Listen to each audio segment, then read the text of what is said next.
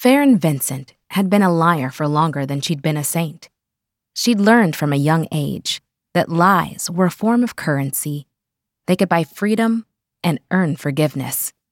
They could alter reality faster than any kind of magic. A lie well told was itself magical, and Faron was nothing if not convincing. She'd told three lies since this morning, and they'd each felt like a spell. She told her teacher that she'd try harder to bring up her grades before the end of the year. She'd promised her sister that she would go straight home after classes were over. And she'd sworn that she wouldn't use summoning to beat Jordan Simmons in this race. Was it her fault they always believed her?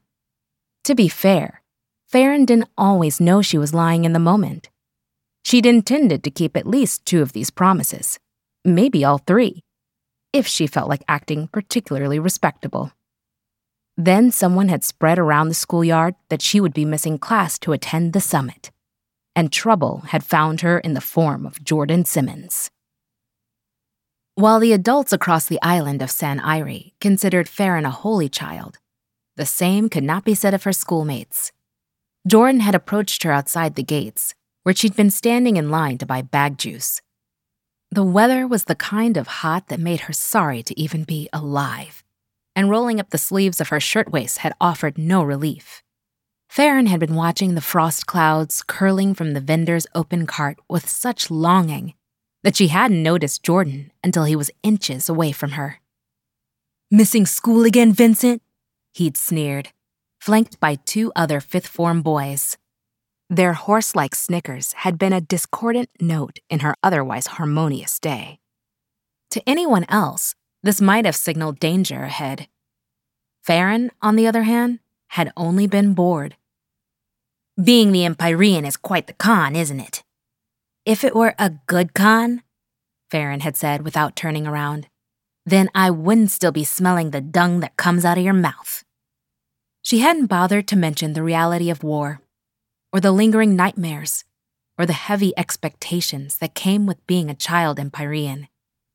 Five years ago, when the gods had first given her that title and the unique ability to summon their infinite magic, she had only been thinking of protecting San Irie.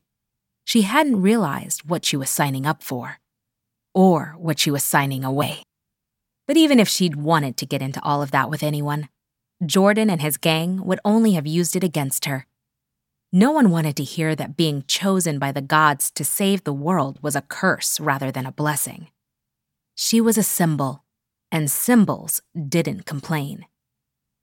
Instead, Faron had traded a handful of silver coins for a pineapple bag juice. While biting a hole in the corner of the bag to drink from, she'd eyed Jordan's calculating expression. He was the kind of bully who was too strategic to lose his temper. He thought about the best way to hobble his victims, and then he struck to kill. So it had come as no surprise when he'd try to hit her where it hurt her pride. If you're so brilliant, then race me after school, he'd said. No gods and no magic. The war is over. It's time to prove you're no better than any of us.